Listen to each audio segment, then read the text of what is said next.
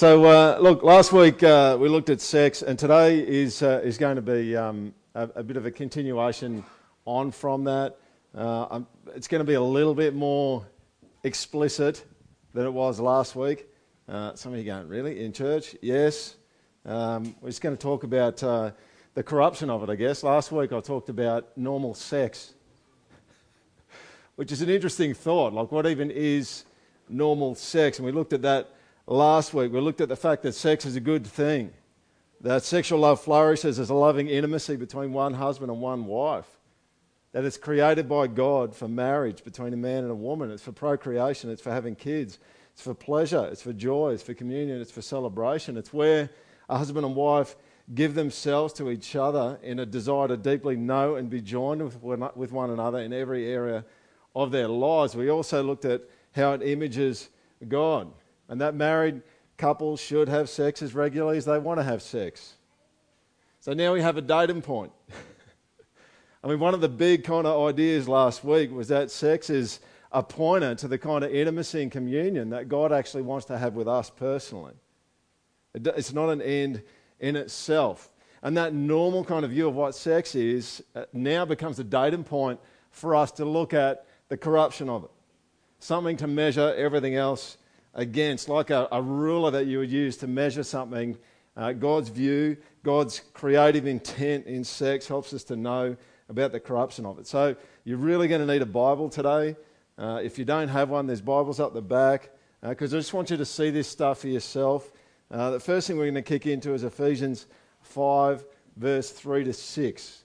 So if you're, uh, if you're new to the Bible, the Bible works like any other book. It has a contents page or pages at the front which tell you the, uh, the page number that the book is on. The big numbers are the chapters, and the little numbers are the verses. We're going to go to Ephesians 5, verse 3 to 6.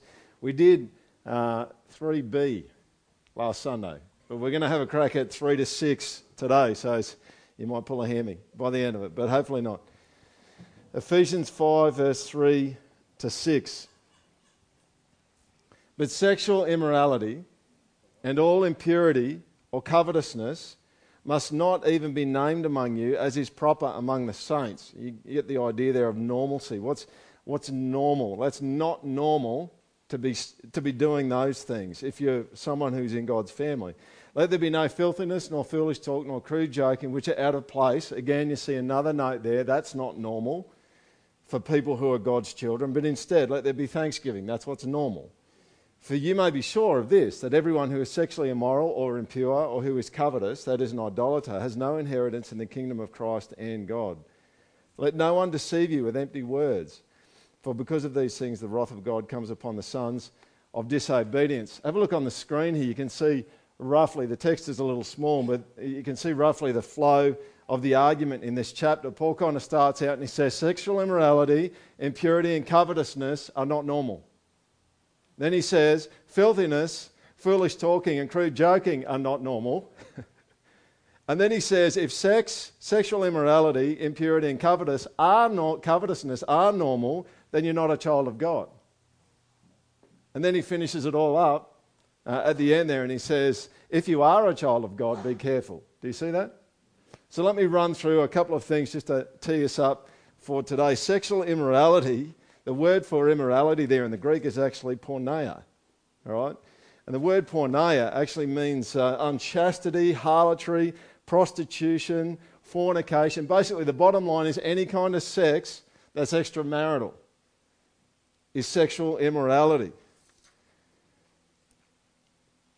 Especially, though, adultery and sexual relations with prostitutes. All right? Fornication is sex outside of marriage. I mean, it gets a bit freaky, right? But you go back to the Sermon on the Mount, and Jesus talks about adultery not just being something that you do physically, but something that you do in your heart as well. So that kind of ratchets it up a whole bunch of notches. And then you get to the bit there where Paul's talking about impurity. You know, there's a sense here of unrestrained sexual behavior. But then he broadens it and he goes, listen, it's not just about sex. It's like any kind of impurity doesn't fit someone who belongs to Jesus. You know, there's a sense here uh, with sexual immorality and impurity that the person's under the control of natural lusts. And then you get down to the third one there from Paul in verse 3 there. sorry, verse, uh, yeah, verse 3 there, where he talks about covetousness, talks about greed. He moves from the outward act of sex to the inward greed, the insatiable desire to have someone else's body for your own gratification. I mean, think about covetousness for a minute. I mean, I'll get to this a little bit later on. How many times have you heard people in the church repent of the sin of coveting? Now, hardly ever. I have hardly ever heard anyone repent of the sin of covetousness. Now, you would think in the West, where the marketing machine is very well refined and the whole thing thrives on consumerism and materialism, you would think that there'd be more people in the Western church, in my experience, repenting of the sin of covetousness. All right? And it doesn't take much imagination to actually make the connection between covetousness and sexual immorality. I mean, sex sells, right? Doesn't it? And so you, you look at advertising, you look at marketing, and you're getting this weird, monstrous brew of sexual immorality, greed, and covetousness in there. You know, and at, at some level, I'll tell you something, I'll, I'll tell you this. when you covet something, it says something about what you think about God's level of generosity, doesn't it? Have you thought about that before? You're actually saying something about his generosity when you covet something, that it's not good enough, that you want something else. You know, you can see here a link between the first and the last commandment. What's the first one? Don't have any other gods. See, covetousness is going after something and leaving God behind, leaving Him in your dust. Now, Paul here in verse uh, 3 is saying, don't just shun the behaviors, but also even avoid thinking and talking about them. And what's so important about thinking and talking about these kind of things? Well, thinking and talking about these things normalizes them. And this stuff is way more normal for you than what you think. And it is for me too. I said it last week you don't ask a fish what the wetness of water is like because they don't know anything else. And in, to a large degree, you shouldn't ask a Westerner how bad sexual immorality is in their culture how bad impurity is because they don't know. There's a whole bunch of stuff that we all just swallow, we just absorb from our culture without even thinking about it. And so Paul here is kind of going, don't even think about them or talk about them. Don't read news.com.au articles about what someone's doing in their sex life. Do you, do you get my point? Uh, we won't have a show of hands who has. Okay? But that stuff comes out all the time. I don't know how many times I've changed my news site that I go to because I used to go to 9MSN, right? And then there was all these sexual stories, and I go, right, I'm done. And I checked out news.com.au for a bit, and they were pretty clean. And then it seemed like they worked out that if you put lots of stories about sex on there, more people read it. So I stopped doing them. I'm on the ABC now. so some of you are going, what's wrong with that? Oh, there's nothing wrong with it. It probably just tells you something about me. Here's the thing Paul's saying you need to do what's fitting. Go to the second uh, section there that Paul talks about in verse 4. He talks about filthiness, obscenity, shameful things, indecent behavior, ugliness, wickedness, foolish talk, he talks about, stupid chatter. I mean, when you were young, did you ever get involved in a conversation where it was just a dumb conversation where people just wanted to make dumb jokes and they said stuff that you should never ever say. Does anyone know what I'm talking about? Have you done that as an adult? Have you been in a context as an adult where people are just saying, they're just saying dumb crap? And you're just going, this is just a dumb conversation, and it just kind of snowballs and snowballs. It gets bigger and bigger and bigger, and then people are saying things that they shouldn't be saying, and they're denigrating things that are precious, and all of a sudden we're all in a place that no one really wanted to be in. I think that's what Paul's talking about here. Crude joking, coarse jokes, double entendre, wittiness, inhumane or degrading joking and jesting, suggestive overtones, a dirty mind expressing itself in vulgar conversation. Now, some of you are going, this is a bit negative. Yeah, because the positive bit was last week. All right? And you know, there's way too much material for me today. Do you know why? Because we've got a whole machine that is just pumping this stuff out every single day. David Powlison, a biblical counselor, says this. He says, Many varieties of flirtation, self display, foreplay, and entertainment don't necessarily go all the way to orgasm. Dressing to attract and tease the lust of others, looking voyeuristically, suggestive remarks, crude humour, erotic kissing, petting, and the like, all these actions suggest an intention toward immoral sexual intercourse, whether the in, uh, intention is consummated or not. Such behaviours, whether occurring in daily life or portrayed on film or page, cross the line of love. Listen to this. Whether or not our cultural context views such things as acceptable or even as entertaining, they are evils. Listen. Love considers the true welfare of others in the eyes of Him with whom we have to do. There's a big difference there, right? I mean, you can you get to the end of that quote and you just go, "That's a big difference," and you can hear a difference between that and what Paul's talking about in Ephesians five. But I want to just back up for a minute because we've got some strange categories that Paul mentions here. All right, he says sexual immorality, impurity, and covetousness. Now, I don't know whether, as you read that, you thought that was weird. All right. But the first time I read it, I thought, that's just really weird. It's kind of like saying there's lots of bad things in the world, like genocide, abuse, and leaving the toilet seat down. You with me? It's like you just kind of get to it and you go, wow, that's a red herring. What's the covetousness piece? Why is that in there? Where did that come from? What's the connection? Well, I want to say this to you this morning. Loving God leads to loving other people all the time. It always does. See, the only way that you can truly and deeply love other people is by loving God the most. And I'm not saying that you can't love other people if you don't love God. I'm just saying that you do it best and you do it deepest when you love God. So I'd ask you the question today do you want to love others deeply? Do you? Or if you answer yes to that, then you need to love God deeply. Do you know why?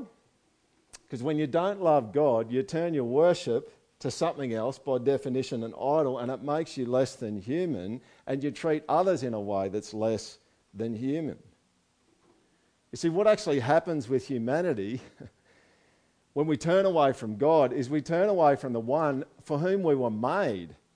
Everything operates properly and rightly when we're in relation to Him. But as soon as we turn around to something else, all of a sudden humans start to malfunction and they become less than human. And you end up in a place where needs get out of control. It becomes all about you and your needs and your desires, and you get more and more out of control, and you become this great big vacuum cleaner with a hose on it that's big enough to suck other people into it, you know, and it's just like all the time, just sucking people and things into it because you're not actually connected to God. Are you with me? That's what it is. Like you just, it just sets up this vacuum in your life. You see, you might have heard this saying before. Humans were meant to love people and use things. But when you turn to idolatry, you love things and you use people. And you become less than human. You know, when you turn away from God and you worship something else, you get dehumanized because you weren't meant to operate like that. A dishwasher is not a good lawnmower. You could try and make it mow the lawn, but it's not going to operate very well as a dishwasher or as a mower if you're trying to make it mow. Is everyone with me? It just, it's not going to work, right? And, and that's the thing. Like we turn away from the one whom we're meant to be plugged into and we become dehumanized and let me just say this we become master manipulators, don't we? And other people turn from real people created in God's image to objects for me to manipulate so that I get what I want or that I get what I think I need. So we ask almost these subliminal questions how do I get them to respond the way that I want them to? How do I get them to laugh at my jokes? That's one I ask a lot. My kids tell me my jokes are terrible. Thank you for laughing.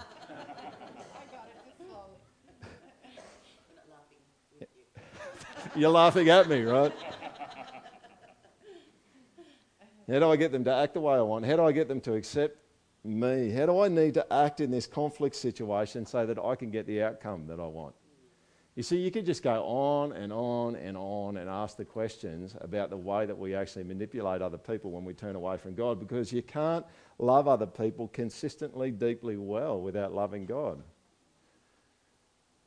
See, if you do love God with all of your heart, soul, mind, and strength, you will love your neighbour as yourself.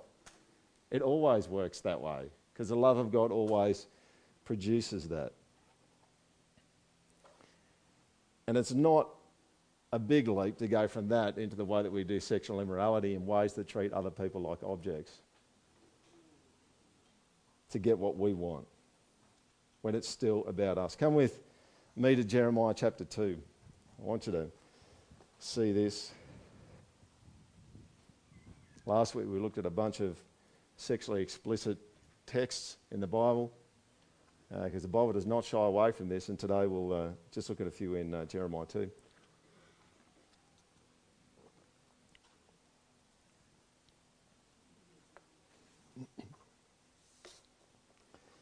Start at verse 12. We'll just read verse 12 and 13 of Jeremiah 2. Be appalled, O heavens, at this. Be shocked, be utterly desolate, declares the Lord. For my people have committed two evils. They've forsaken me, the fountain of living waters, and they've hewed out cisterns for themselves, broken cisterns that can hold no water. So if you've cut and carved out a, or dug out a cistern that doesn't hold water, what are you going to be? Oh, this is not a trick question. You're going to be thirsty, right? You're just, you're just going to be thirsty, right? And that's the bottom line. When you leave God, thirst for God, I preached on this uh, quite a while ago, thirst for God is more of a curse than it is a blessing. It's a sign that there's something wrong. You're meant to be being nourished by God and not be thirsty because you're being nourished regularly by Him. Go down to verse 20 of Jeremiah chapter 2 there with me. God says to Israel, For long ago I broke your yoke and burst your bonds, but you said, I will not serve God. Yes, on every high hill and under every green tree you bowed down like a whore. Yet I planted you a choice vine, wholly of pure seed. How then have you turned degenerate and become a wild vine? Though you wash yourself with lye and use much soap, the stain of your guilt is still before me, declares the Lord God. How can you say, I'm not unclean? I've not gone after the Baals, after the idols. Look at your way in the valley. Know what you have done. A restless young camel running here and there, a wild donkey used to the wilderness, her heat, in her heat sniffing the wind. Who can restrain her lust? None who seek her need weary themselves. In a month they will find her. Keep your feet from going unshod and your throat from thirst. But you said, It's hopeless, for I have loved foreigners, and after them I will go. Do you see that? a wild donkey on heat.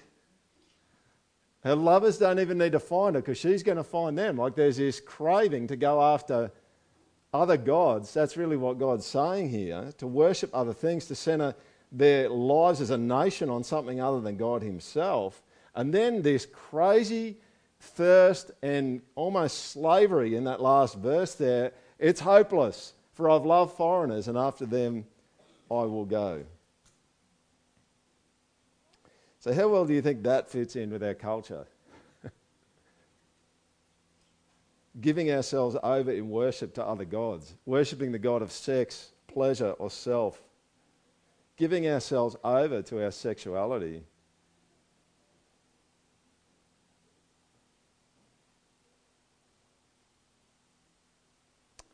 I'm going to go through some uh, categories in our culture of uh, areas where we see sexual immorality. And it's a bit censored because uh, I've been to talks before where people are not censored and it kind of has the opposite effect to the effect that I think Paul would have us to have in uh, Ephesians 5. But I do want to be open enough about this. Um, I could show you lots and lots of examples. Now, I've got Facebook and I get those scantily clad females wanting to friend me too. Does anyone else know what I'm talking about? It's probably some 55 year old overweight bald guy he can do a Google image search somewhere in another country that wants to uh, hack my bank account. I could show you all that stuff, but I do just want to give you a bit of a taste and a bit of a flavour and make some comments about the kind of culture that we're in, because I think we all just swallow it quickly. And I want you to see how closely covetousness and sex go together. They always have, and I think they always will. And that's very typical of our culture. It's a wicked brew that we have going on. Let's start with this one. Edward Smith has sex with more than 700 cars and lost his virginity to a VW Beetle. That was the headline in 2014. Now, don't even think about that too much, all right? But that's just weird, right? This is news.com.au. This is like it's one of the lead stories on there, all right? Back in uh, 2013, there was an article uh, in the Courier Mail. Um, it was about twerking. If you don't know what that is, don't go and look it up. Um, it was about Miley Cyrus, and it was basically generally about um, females in, in music and how they're just selling their bodies, basically. And you'll notice here on the left an excerpt from it singers shedding their clothes isn't empowering, it's just demeaning. And we all at the project would say, Amen. Well done, Karen Brooks. All right? You nail it. We would probably go a little bit further and say it's dehumanising. That's what it is. If you go to the right hand side, this is an excerpt from it. Uh, the word empowerment peppers interviews with these performers and those seeking to understand and justify the overt sexualisation of women in music culture isn't surprising. It's become an excuse, a ready explanation that counters and silences arguments to the contrary. There is power in attracting the gaze and maintaining it, but when that gaze views you as an object alone, then any power it may have conferred is first reduced, then disappears. Talent might be God given, but that doesn't automatically bring success. Fame, fortune, and social value resides in music and beyond in how the female body is displayed. Do you hear what she's saying here? Did you see that bit right in the middle? But when that gaze views you as an object alone, it only views you as an object because everyone out there is worshipping. That's how it works. And because that's how it always works. You worship an idol, you worship something that's not Jesus, you're sending a life on something that's not Jesus, and people turn into objects. That's what happens It becomes about you. And then you had this. This is back in uh, 2009. They had an article in the editorial part of the Courier Mail called The Reign of the Sex Sexebrity. Tamara Jaber, former pop princess and wife of radio sh- jock and erstwhile television host Kyle Sandilands, do you remember him? Brings a new low to a rising phenomenon in popular culture, the sexebrity. The sexebrity is a D-grade celebrity who, to catch and remain in the limelight, sells their sex life in daring words and or images, but without possessing any other discernible talent. Using the platform of the men's magazine Ralph, Jaber has given readers the ins and outs of not only her sex life with Sandilands, but also her fantasies. This is, this is the, the, the world that we're living in, folks. This is 2009. This is eight years ago. I mean, be a tough argument to kind of establish to say that we've improved since 2009, right? Remember this movie, Friends with Benefits, which was all about two people who had come out of emotionally disturbing and difficult relationships who decided just to be friends and have sex on the side without doing a relationship. Like, this is what's selling. People go to this stuff, people pay money for this stuff. Some of you probably going, I paid money for this stuff. And let me just stop for a minute and, and just think about movies. What is the deal with the fact that almost every movie has to have someone having sex in it? I mean, in one sense, it makes sense, right? Because it's an act of oneness and deep physical intimacy, the deepest intimacy you can get. But what is the deal with people watching someone else having sex? I remember when I was teaching, I said to uh, some students, I said to some male students, I said, if someone left their curtain open down the street and you knew that the husband and wife in there were having sex, would you go and stand on the footpath and watch these people having sex in their room? Like, would that be weird? And they're going, yeah, that'd be really weird. Do you think that would be weird? And you know what they said to me? They said this to me. They said, yeah, but they're getting paid to do it. And I'm just, that just makes it weirder, doesn't it? Now we're some kind of pimp. Do you get what I'm saying? Like, have you thought about that? Have you thought about how completely weird it is to, to watch a movie and to watch two people having sex? Like, that is a weird thing to watch. You'd call someone who did that on the street a pervert, wouldn't you? Don't be a pervert, but we'll all go and pay money And these people will get paid so that they can simulate sex on the big screen and we can watch them do it. I don't know, am I being too hard? Is anyone with me on that's weird? That's weird, right? Now, we're not saying that because we're all pure, right? Let he who is without sin cast the first stone, in a sense. But we get used to it, right? You only don't think that it's weird because you're used to it. Like, that's weird. Anyone remember the Bloodhound Gang in 1999?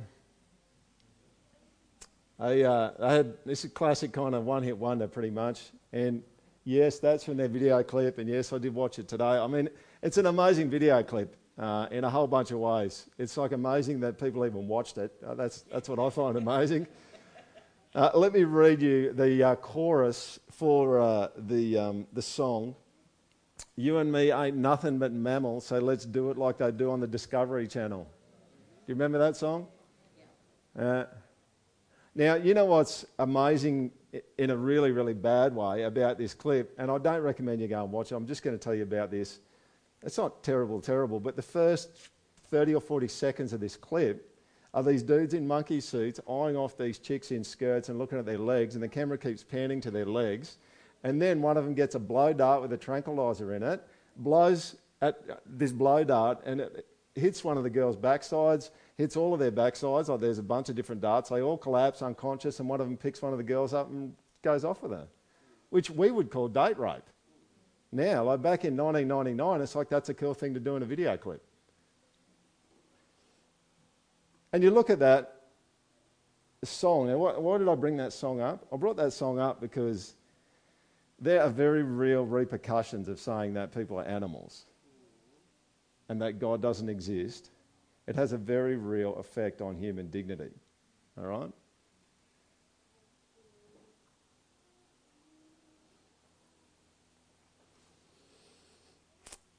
Two thousand nine. Uh, this uh, section was in a uh, can I, I'll just make a quick comment before I go there.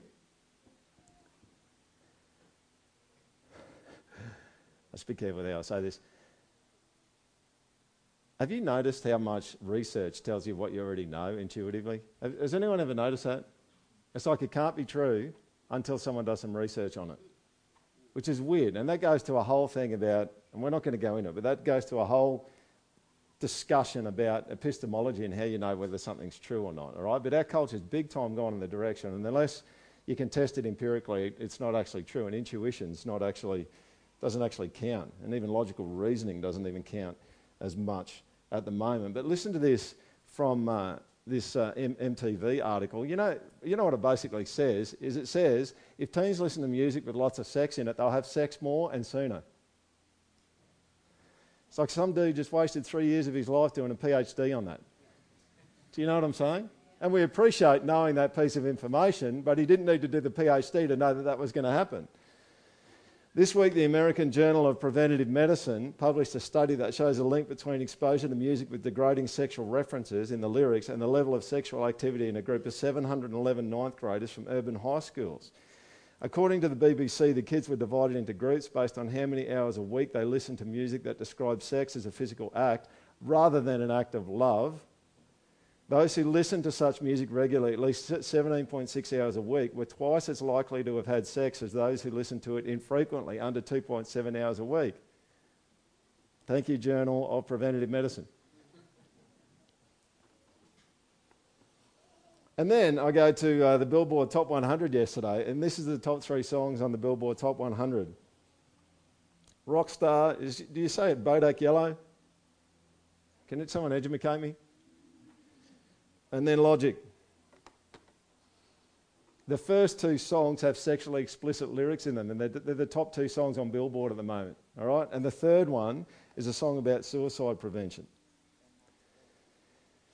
Now, it is just in everything, right? What the heck is a sexy car? What do you get what I'm saying? Like, what even is it? What's a sexy car? What I mean, one of the things I used to say at the school here is like, what when you say that someone looks hot, What, what do you mean that someone looks hot? And do you know what it meant most of the time? I'd like to have sex with you. Like you look so sexy, I'd like to have sex with you. Maybe not quite like that. What about, has anyone been watching The Block, the last series of The Block? Uh, the Block now has sexy taps.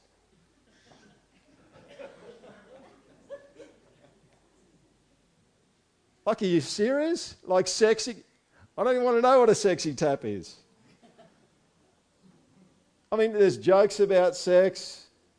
Food is orgasmic. Have you heard that on food shows? It's like, really? And then, yeah, I mean, we haven't even started talking about all the jokes that get made, sexual jokes that get made about different shapes. Listen to this from uh, Feinberg and Feinberg in a, in a book, Ethics for a Brave New World. The decade between 45 and 55 saw the traditional consensus on sexuality erode.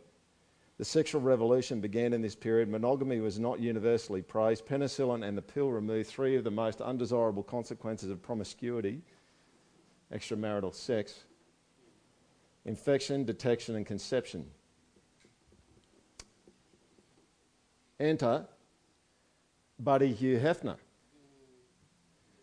the creator of Playboy. Enter Kinsey, the sex researcher in the 40s and the 50s, and you have a sexual revolution powder keg.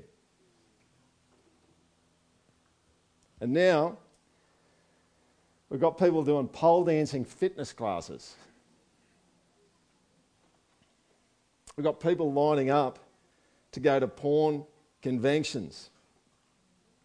Now, Hugh Hefner died only a, a number of weeks ago.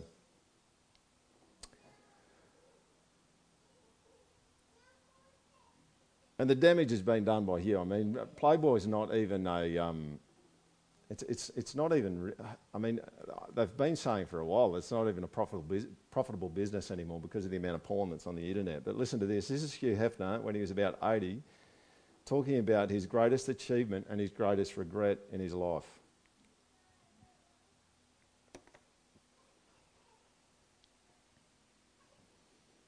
Well, in terms of, uh, of achievements, I think. Uh, it is my part in, in the, changing social sexual values of our time. I think I take particularly pride in that, and I think that uh, Max Lerner, a good friend, a professor, and a writer, uh, observed that uh, Kinsey was the researcher and, and, Hefner was the pamphleteer.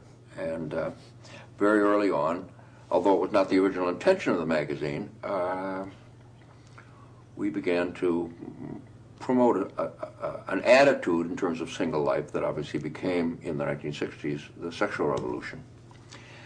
And for that, I'm very proud. Uh, in terms of regrets,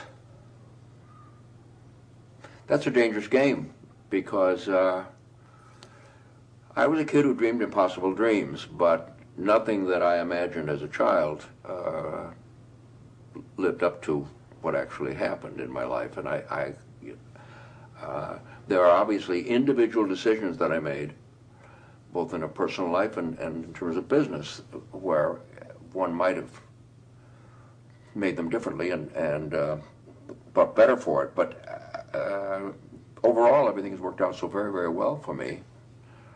Uh, I'm a very lucky cat, and I really wouldn't change a bunch of anything. So he uh, he started Playboy um, the pornographic magazine, and uh, probably, I, I, think that's probably right. What he says there about Kinsey being the researcher and him being the pamphleteer is probably right. Like he, he is probably responsible, the one who's most responsible for changing sexual values through the sexual revolution and where we are today. He's dead now. He died, I think, about a month ago, a month or so ago. This was a newspaper article on the ABC News website. Let me read it. That I changed attitudes towards sex. Sorry, asked by the New York Times in 1992 of what he was proudest. That I changed attitudes towards sex, that nice people can live together now, that I decontaminated the notion of premarital sex. That gives me great satisfaction. Hefner ran Playboy from his elaborate mansions, first in Chicago and then in Los Angeles, and became the flamboyant symbol of the lifestyle he espoused. For decades, he was the pipe smoking, silk wearing, pajama wearing centre sorry, silk pajama wearing centre of a constant party with celebrities and Playboy models. Listen to this. By his own account, Hefner had sex with more than 1,000 women. I mean, the, the whole time Hefner portrayed himself as this guy that just had the life, right? That is not a human thing to do to have sex with a thousand women. All right? It's just not. That is not the way that God created sex to work.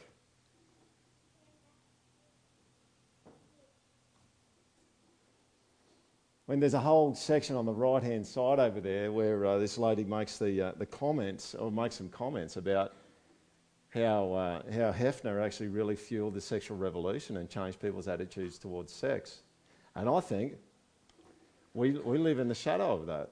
I mean, I was reading a little bit of Kinsey's research last night, and you can hear some of those notes in, uh, in our culture.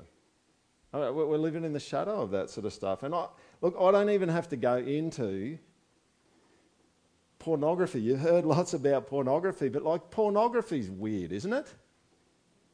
Like, get a girl or a bloke to take their. And, and girls do get into pornography too, not as much as men, but they do get into pornography too. Get someone to get their gear off and we'll take some pictures and then people can pay to look at them. Like, that's weird, isn't it?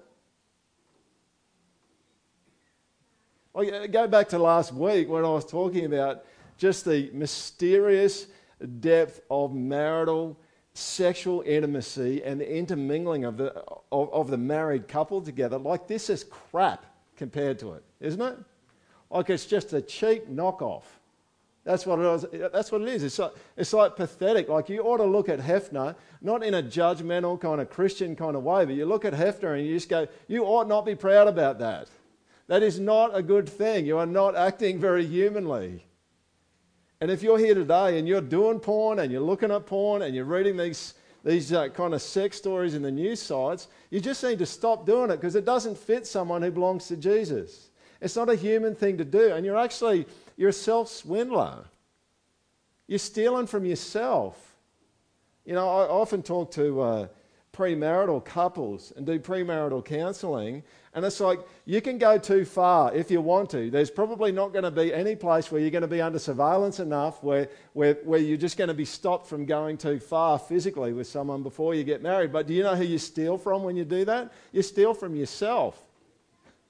You always steal from yourself. You do porn, you steal from yourself. You do news.com.au stories, you'll steal from yourself. You just keep stealing from yourself. And you worship something that gets you into slavery. I mean, this is an epidemic. Pornography is a slavery epidemic.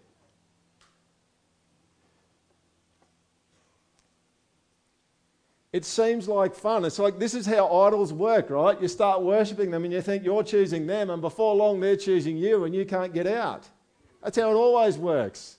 It always works like that. And this time won't be different. Does anyone know what I'm talking about? It's like you go in and you go, this time's going to be different. I'm going to keep control of this. No, you won't, because it doesn't work like that. Whatever you worship is the thing that you serve and you become enslaved to and worshiping God and loving Jesus and putting Him in the center of your life doesn't enslave you. It kind of does this ironic twist where it, where it releases you and it actually brings you freedom as you serve Him and you center your life on Him. Don't believe the lie. There was a rally in the city the other day uh, on, the, on, the, city free from porn. I mean, you want stats on porn? You, there's lots of them out there.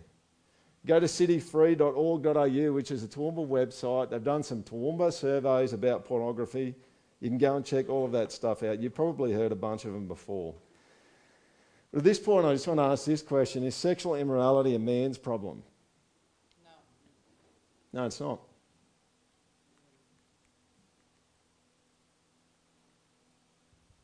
I just want to go to the next. Here we, here we go. Listen to this from uh, Dave Powlison. Um, on sexuality and women. Men do graphic pornography, that's an obvious problem. Women do romance. It's the same kind of problem. Though the participants keep their clothes on a while longer and there's more of a story to tell before they tumble into bed. Romance novels are female pornography. The sin comes wide through intimacy lust first and builds toward erotic lust.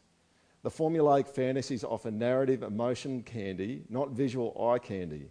Romance tells a story about someone with a name, someone you fall in love with. It builds slowly. It's more than a moment of instant gratification with anonymous, naked, willing bodies.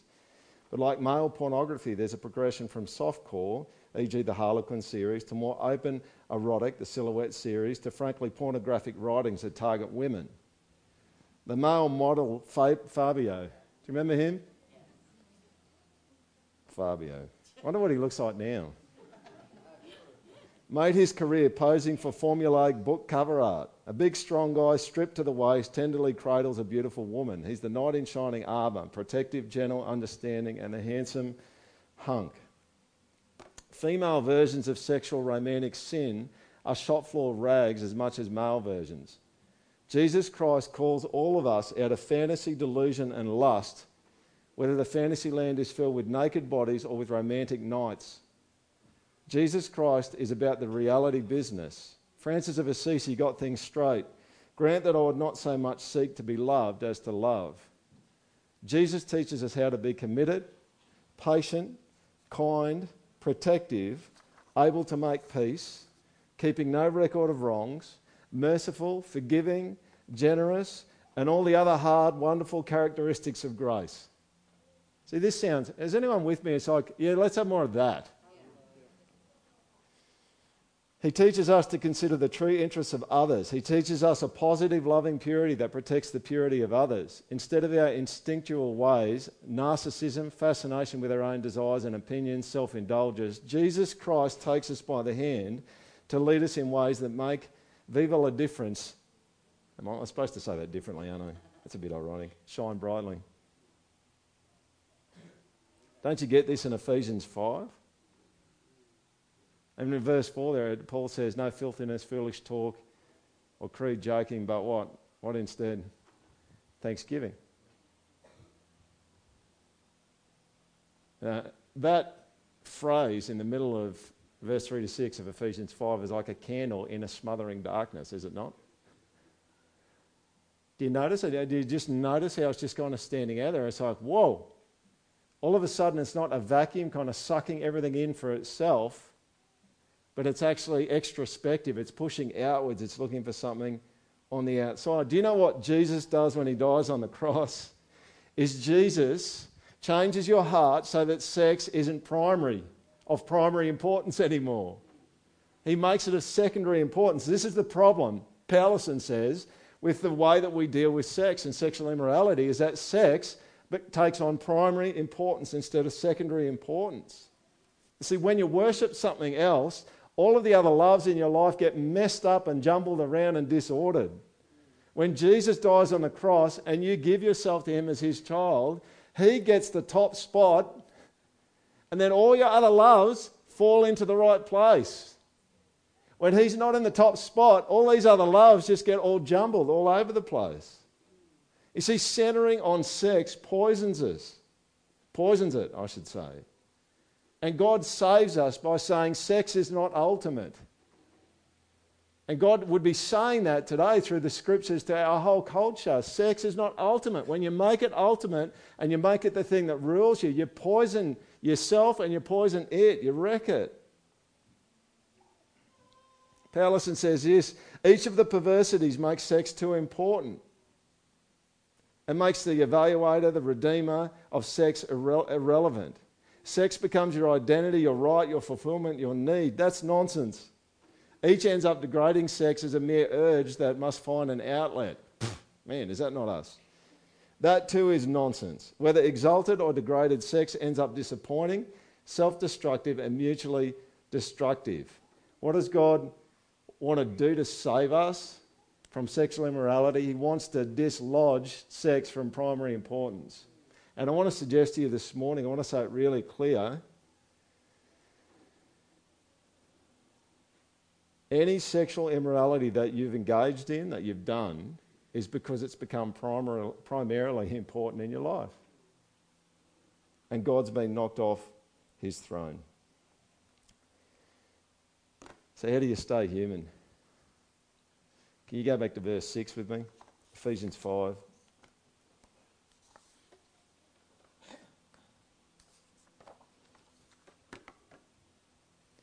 Verse 6. Let no one deceive you with empty words, for because of these things the wrath of God comes upon the, son, upon the sons of disobedience. Do you know what empty words are in our culture? Doesn't really matter. Doesn't matter. It's just, it's just one movie with the sex scene in it. Doesn't really matter.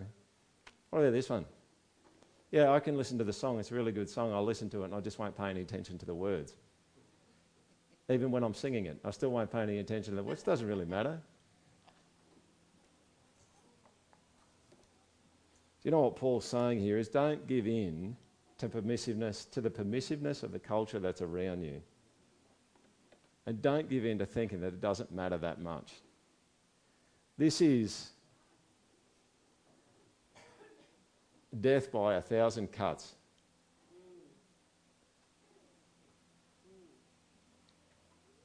You may slip, but don't be like them. That's what Paul's saying here.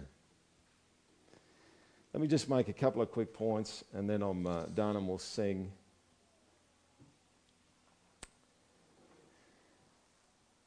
Any sport that you watch needs offense and defense. Okay? So if you're going to do well to stand against the tide, and it is a tide of sexual immorality in our culture, you're going to need offense and defense. What's defense? Defense is like, if we think about rugby league, defense is like we've just got to stop the other team from scoring. If you don't play defense, you won't win. All right? So, what's my point here? My point here is that you need to come up with a whole bunch of personal legalisms or rules by which you're going to operate. Now, we do not advocate corporate legalism necessarily at the project, okay? But we very much do advocate, or I very much do advocate, personal legalism. What do I mean? I mean that you're just going to put rules and guidelines in place for yourself for a few reasons. One reason would be because you know your own weaknesses and you know how you could get caught out. Another reason, and I think this is probably the biggest reason, is because you know the toxicity of the material that's actually out there. Okay? And parents, if you have got the internet at home and your kids have got access to it and you haven't filtered it and you don't have them in a public place using it, you need to do something about that as soon as you get home. There is a great, the internet is a great thing, but it's also a great big sewage pipe that's pumping raw sewage into your house.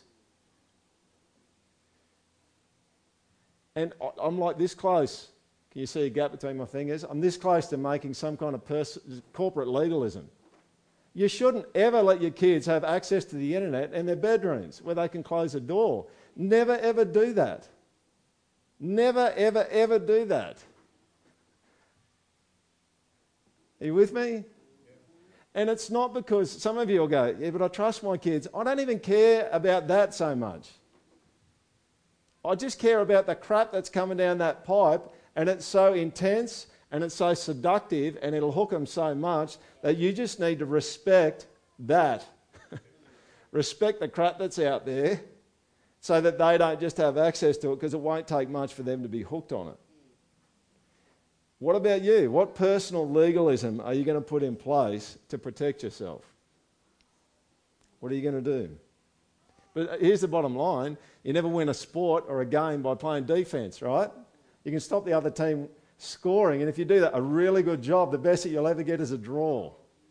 And we're not, let's not be people who are just going, we're not looking for a draw when it comes to sexual immorality, all right? We're actually looking for a win. So, what's the, the offensive side? Well, the offensive side is the worship piece. It's delighting in God. That's what it is. It's like you're just going, I've got to have Him because He displaces stuff. He moves stuff around. He, he squares stuff up that needs to be squared up. He puts stuff in its right perspective. Stir that up. Be in community. Be in groups where you can talk about where you're going on a really, really deep level. Book of Galatians is about a lot of things. But one of the things it's about is about how Christians wanted to bring the law back in, and that they were saying Christians had to follow the law. And so the next statement I'm going to read is actually about the law, in particular, the Old Testament law, and, and getting in a good place and a right relationship with God through the law. But I think it has got application all over the place. Listen to this from Galatians 5, verse 1. This is where I'd leave you, and maybe the music team could come up now. For freedom, Christ has set us free. Stand firm, therefore, and do not submit again to a yoke of slavery. For freedom, Christ has set us free. Stand, there, stand firm, therefore, and do not submit again to a yoke of slavery. Jesus came so that you wouldn't be a slave to anything else but to Him. And He's the best one to serve. Hands down. And man, there's lots to be thankful for, right? We can be thankful to Him for his, uh, his death on the cross, His provision of freedom for us, but be careful. Because all of this stuff that's going on in our culture, the culture that you live in, you just got to realize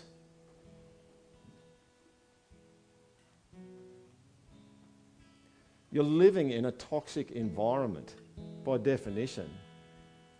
And you cannot, you, you cannot and you will not get through a toxic environment unscathed without the correct kit on. You know, sometimes I think it's like, we're like, yeah, I can just stand right next to molten lava. That'll be fine. I'll be okay. Well, yeah, for about a hundredth of a second. When in a lot of ways, right, we're, we are swimming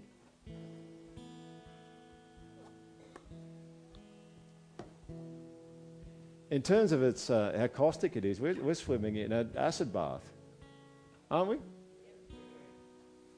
We're swimming in an acid bath. And you know, there's not one person, there's not one person in this room that's uh, unaffected by that. There's not one person here who hasn't been dehumanised in some way by the acid bath that we're all swimming around in, which is our culture. So we're not holier than thou. Are we? No one here is holier than thou. Everyone here is very needful of help from each other. We're very needful of help from Jesus. We need a protective suit. So we're going to sing, all right? And uh,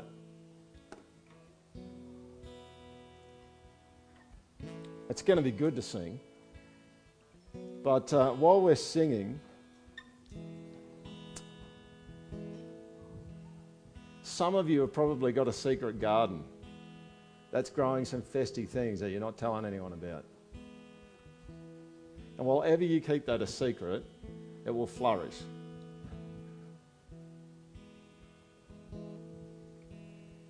Things unhelpful, evil, acidic, caustic things flourish in secret.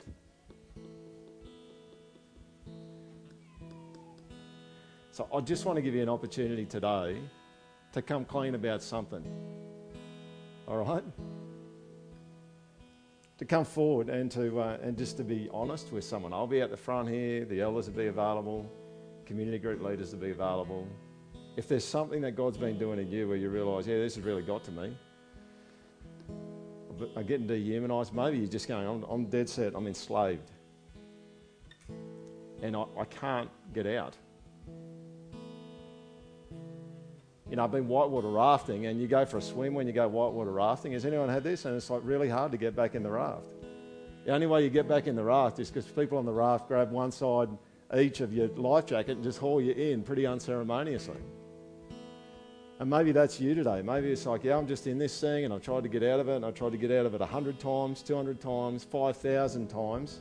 And you just need to go to someone and just go, hey, I just need a couple of people to grab either side of my shoulders, grab my shirt and just haul me in. Here's the thing uh, I'm going to finish talking. It's going on in this church, all right? There's absolutely, some of you are doing porn and you're not telling anyone about it. Some of you are reading newspaper articles which you shouldn't be reading that are dehumanising you. It's going on in this church. I don't for a second think that the project's squeaky clean in this stuff. We're just not. So the only difference between saying something and not saying something is being open about something and wanting Jesus to do something with something, or keeping it a secret and staying trapped there and getting dehumanized by it and not living the life that God meant for you to live. I've got to stop because my wife's on kids' church and she doesn't want a really long lesson today.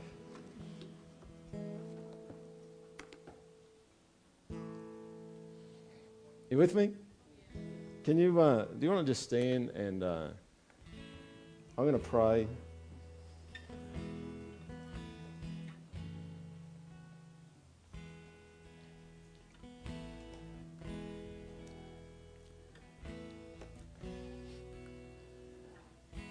It's really, everyone look at me, it's really foolish and stupid. It's really foolish and stupid to stay in the dark. Now, everyone does it. I'm just telling you, it's stupid to do it. All right? So I'm appealing to you today be wise today. Be wise. Some of you going, did he just call me stupid? Well, I don't know. Maybe. If you got something, it's like, I love you. I mean, am I stupid sometimes? Absolutely. I mean, my wife will tell you that. All right? We're all stupid sometimes. Be wise